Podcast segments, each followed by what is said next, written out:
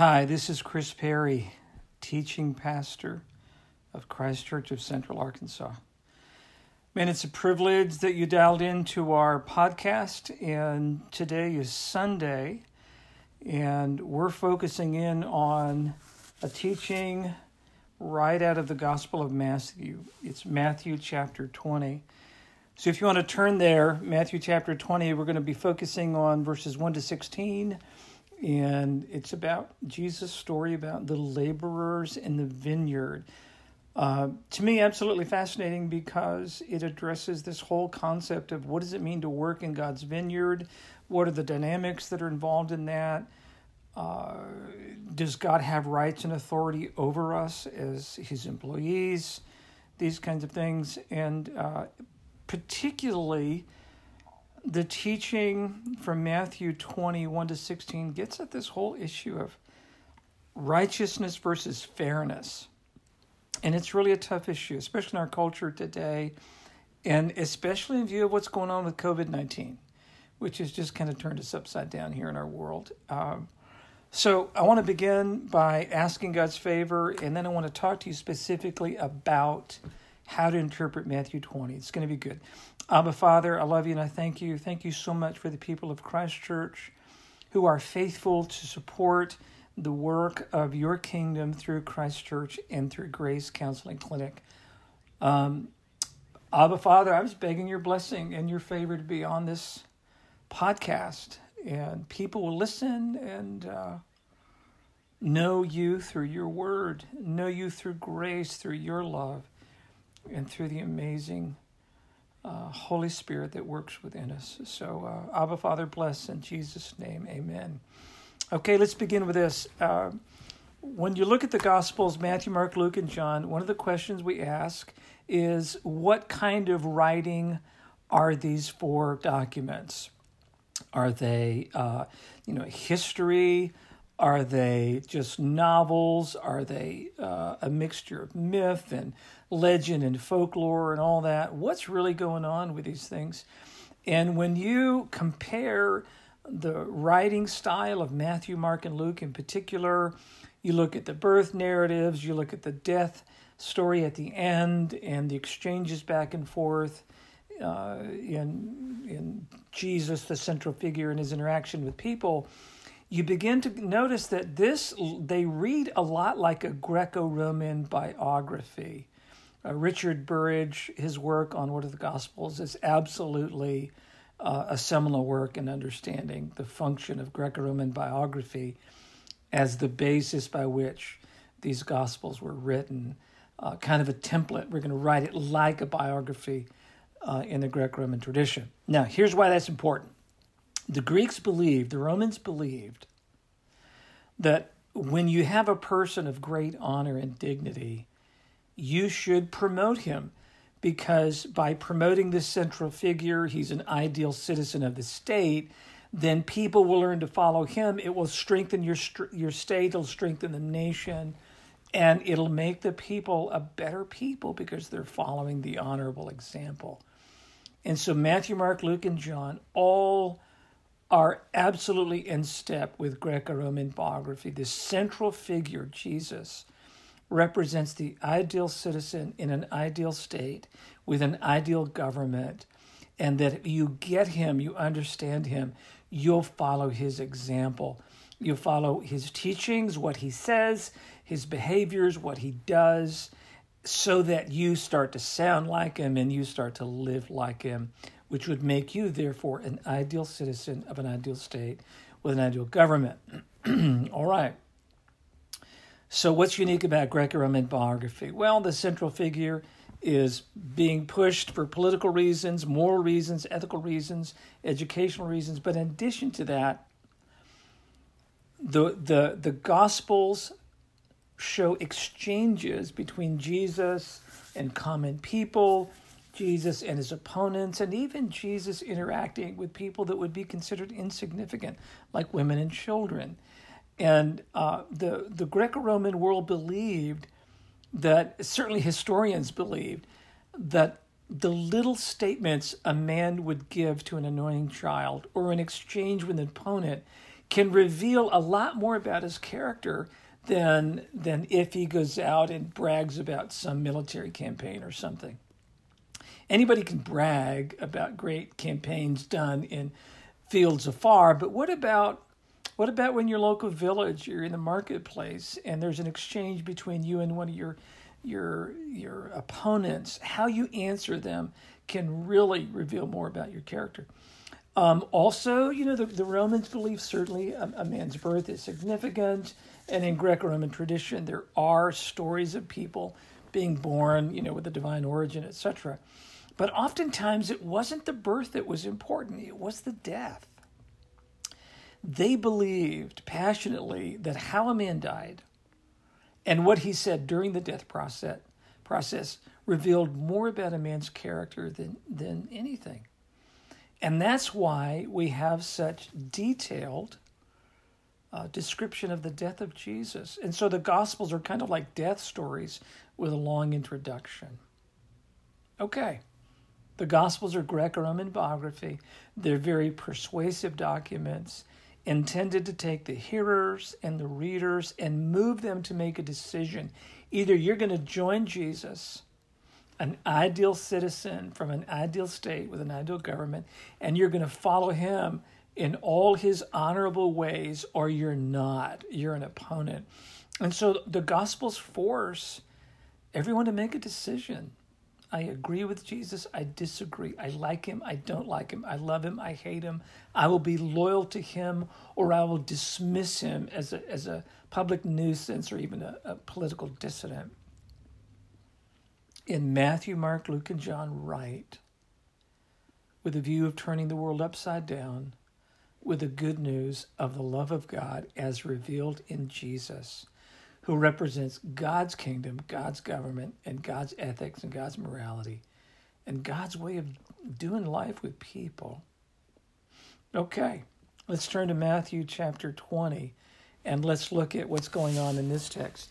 Now, in Matthew 20, what is unique is this parable, this story, isn't about Jesus and his opponents and how they are calling him a liar or accusing him of you know, all kinds of, uh, of dishonorable things like the, the demons you're casting out. You're doing it really by the power of Satan, you know, those kinds of things. These honor, shame challenges and ripostes back and forth with Jesus and the Pharisees. No, this one is really about uh, about the insiders. This is about the disciples and how disciples get along with disciples and how existing Christians, you know, Christians that have been doing this thing, following Jesus for a while, how they're going to treat newcomers into the kingdom. And let me read the text and I'll make some comment uh, on the scriptures that I hope will be valuable to you uh, in your walk of faith with Jesus today. Matthew 21 to 16, reading from the ESV translation. For the kingdom of heaven is like a master of a house who went out early in the morning to hire laborers for his vineyard. After agreeing with the laborers for a denarius a day, he sent them into his vineyard. And going out about the third hour, he saw others standing idle in the marketplace. And to them he said, You go into the vineyard too and whatever is right, I will give you. Notice the assumed ethic whatever is right, I will give you. So they went. Going out again about the sixth hour and the ninth hour, he did the same. And about the eleventh hour, that's 5 p.m., by the way, the eleventh hour, he went out and found others standing. And he said to them, Why do you stand here idle all day? They said to him, Because no one has hired us. He said to them, You go into the vineyard too. When evening came, this is 6 p.m., the owner of the vineyard said to his foreman, Call the laborers and pay them their wages, beginning with the last up to the first. And when those hired about the eleventh hour came, each of them received a denarius. Now, when those hired first came, they thought they would receive more, but each of them also received a denarius. And on receiving it, they grumbled at the master of the house, saying, These last workers only worked one hour, and you have made them equal to us, who have borne the burden of the day and the scorching heat. But he replied to one of them, Friend, I am doing you no wrong. Did you not agree with me for a denarius? Take what belongs to you and go. I choose to give to this last worker as I gave to you. Am I not allowed to do what I choose with what belongs to me? Or do you begrudge my generosity? So the last will be first, and the first last. By the way, uh, verse 15, you can translate that from Aramaic Hebrew um, why is your eye evil? Because I am good. The ESV translates it, Why do you begrudge my generosity? But a more literal rendering is, Why is your eye full of evil towards me when my heart is good? Wow. So, what's going on with this parable? Let's kind of walk through it together. The way I read the parable, the master, the owner of the vineyard is God. And the vineyard, that is people. That's the word world, God's creation. And laborers are Christians. They are followers of the ways of Jesus. They're supposed to be, certainly. God wants us to go out and work in his vineyard, his kingdom. And as new people come into God's kingdom, they're they're born again. He wants them right in there to work. Even even those who are coming in in the last hour, even those people whom whom we might think are uh, uh, kind of you know maybe not the best choice for a follower of God. People that we think maybe are broken to the point that it's a surprise to us all that God would even use them. But they get in. and the 11th hour, they're hired and they become laborers in the master's vineyard. This is really about grace, isn't it? It sure is. Now, evening comes, it's 6 p.m. The owner said to the uh, foreman who's been working the vineyard, leading the vineyard, he says, I want you to call the laborers, pay them their wages, but be sure to pay the last first and the first last. And oh, the shock of it. The people that worked only one hour received a full day's wage. And yet, those who began at 6 a.m. put in 12 hours, long hours, bearing the burden of the work in the scorching heat of the day. They were paid as agreed. But because they had a heart set uh, on, on this idea of fairness, they accused the owner of the vineyard of wrongdoing. It is not fair to pay them a day's wage for an hour's work. If you give them a day's wage, you should give us more. Let's talk about fairness. A mindset of fairness is really a kind of eye for an eye, tooth for a tooth, all things must be equal mindset that is very deceptive and very toxic. A mindset that is set on what is right is based on God's kingdom ethics of grace mercy, and truth. God wants our hearts to be set on grace and truth and not on a concept of fairness and the eye for an eye. For example, the men who were hired first, when they found out the guys that were hired at, the, at 5 p.m. got a day's wage, if they had the heart of Jesus, they would have clapped their hands they would have raised their hands in worship and they would say, Behold the great generosity and mercy of this amazing master owner of the vineyard. He is worthy of praise because he is a man of mercy. But instead, they've got fairness on the brains and they automatically assume that the owner of the vineyard is bad. he is not doing good because he's not being fair.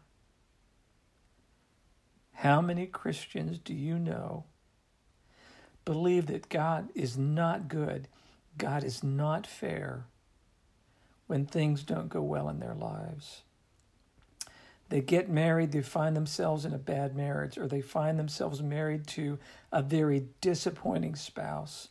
And they look at other people and they've got these great marriages, and these couples look so happy, and they go, That's not fair. I can't have a good marriage. You get these people that hire on with the company.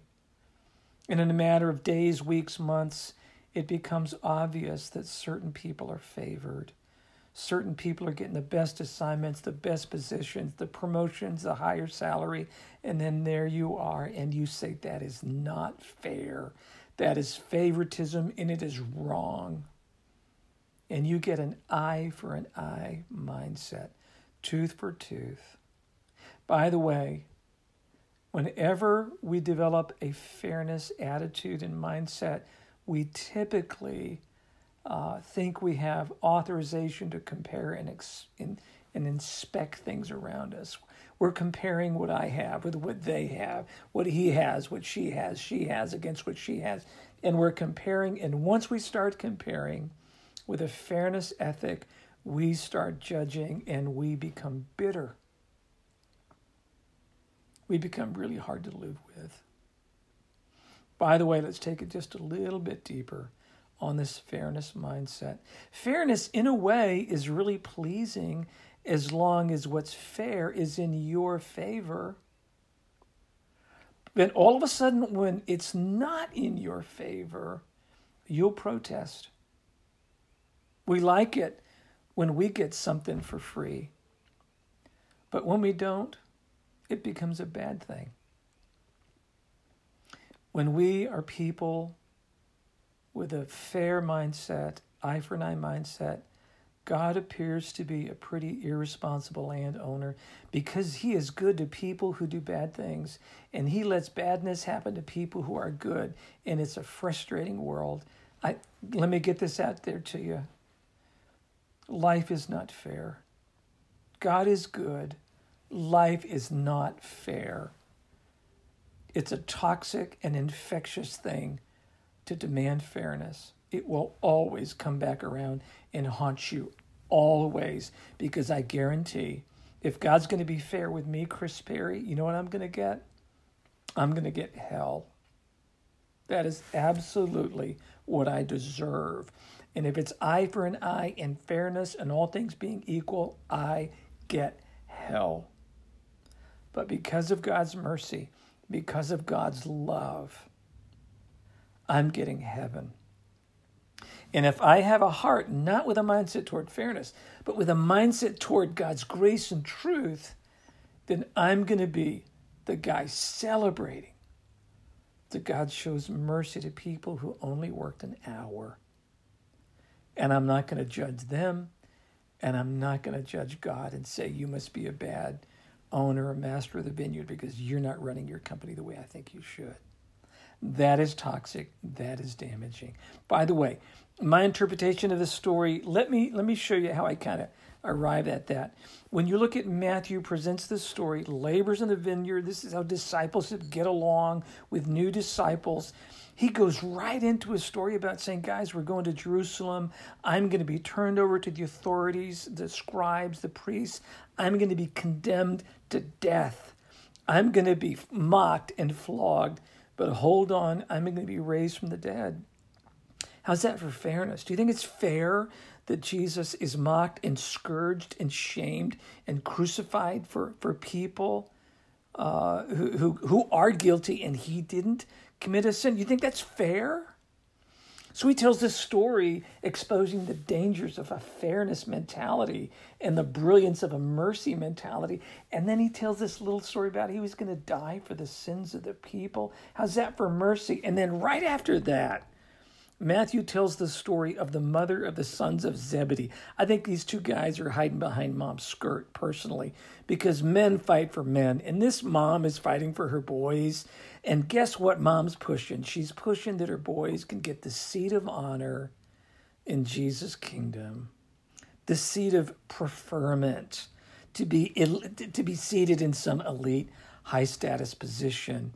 That is a fairness mentality. It's a greed mentality. It's based on pride, and Jesus exposes her, and he does it gently, but he's able to say, Look, this is verse 25. Jesus called them to him and he said, Look, you know that the rulers of the Gentiles lord it over them, and their great ones exercise authority over them. It shall not be so among you, but whoever would be great among you must be your servant. And whoever would be first among you must be your slave. Even as the Son of Man came, not to be served, but to serve, and to give his life as a ransom for many. By the way, if you've got a just a, a, a fairness mindset and you're into comparing, guess what? You're going to be demanding the best seats because, after all, it's only fair and you're going to have a hard time being a servant. You're going to want to be great. You're going to struggle with a servant spirit. And you will not accept the fact that God shows mercy to people that you think don't deserve it.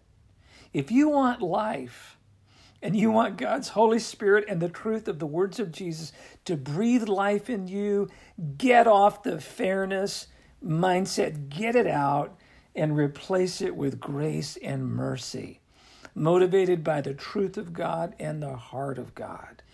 Get into that and watch how your life changes. You set your course to be a servant, as Jesus says. Oh, oh by the way, remember the whole Greco Roman biography thing? You remember that?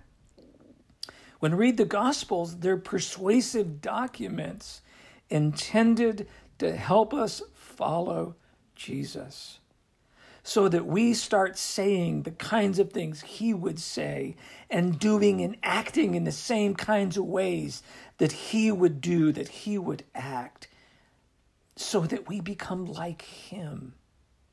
And if that's the case, we're going to we're going to give a day's wage of grace to people who've only worked an hour.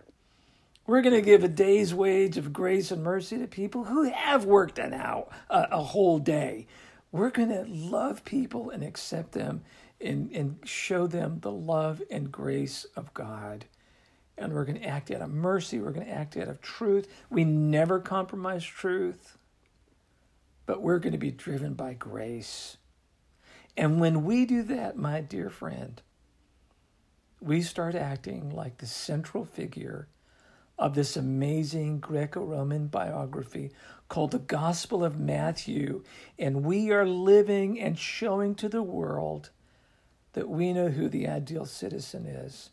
We know who this ideal citizen is with an ethic of morality that is amazing and sustainable because he belongs to the kingdom of God. And that's something I want to be a part of. Thank you so much for listening to this podcast from Christ Church of Central Arkansas. It's Sunday, March 22. It's an amazing day, and God's grace is all over this place. Hey, check us out on the website, discoverchristchurch.com. Learn more about what God's doing at Christ Church. And also, while you're on the website, check out Grace Counseling Clinic, an amazing ministry that is caring for pre- people and bringing healing to folks all over central Arkansas and even around the U.S. It's amazing. Thank you so much for listening. Hope to see you soon. Bye.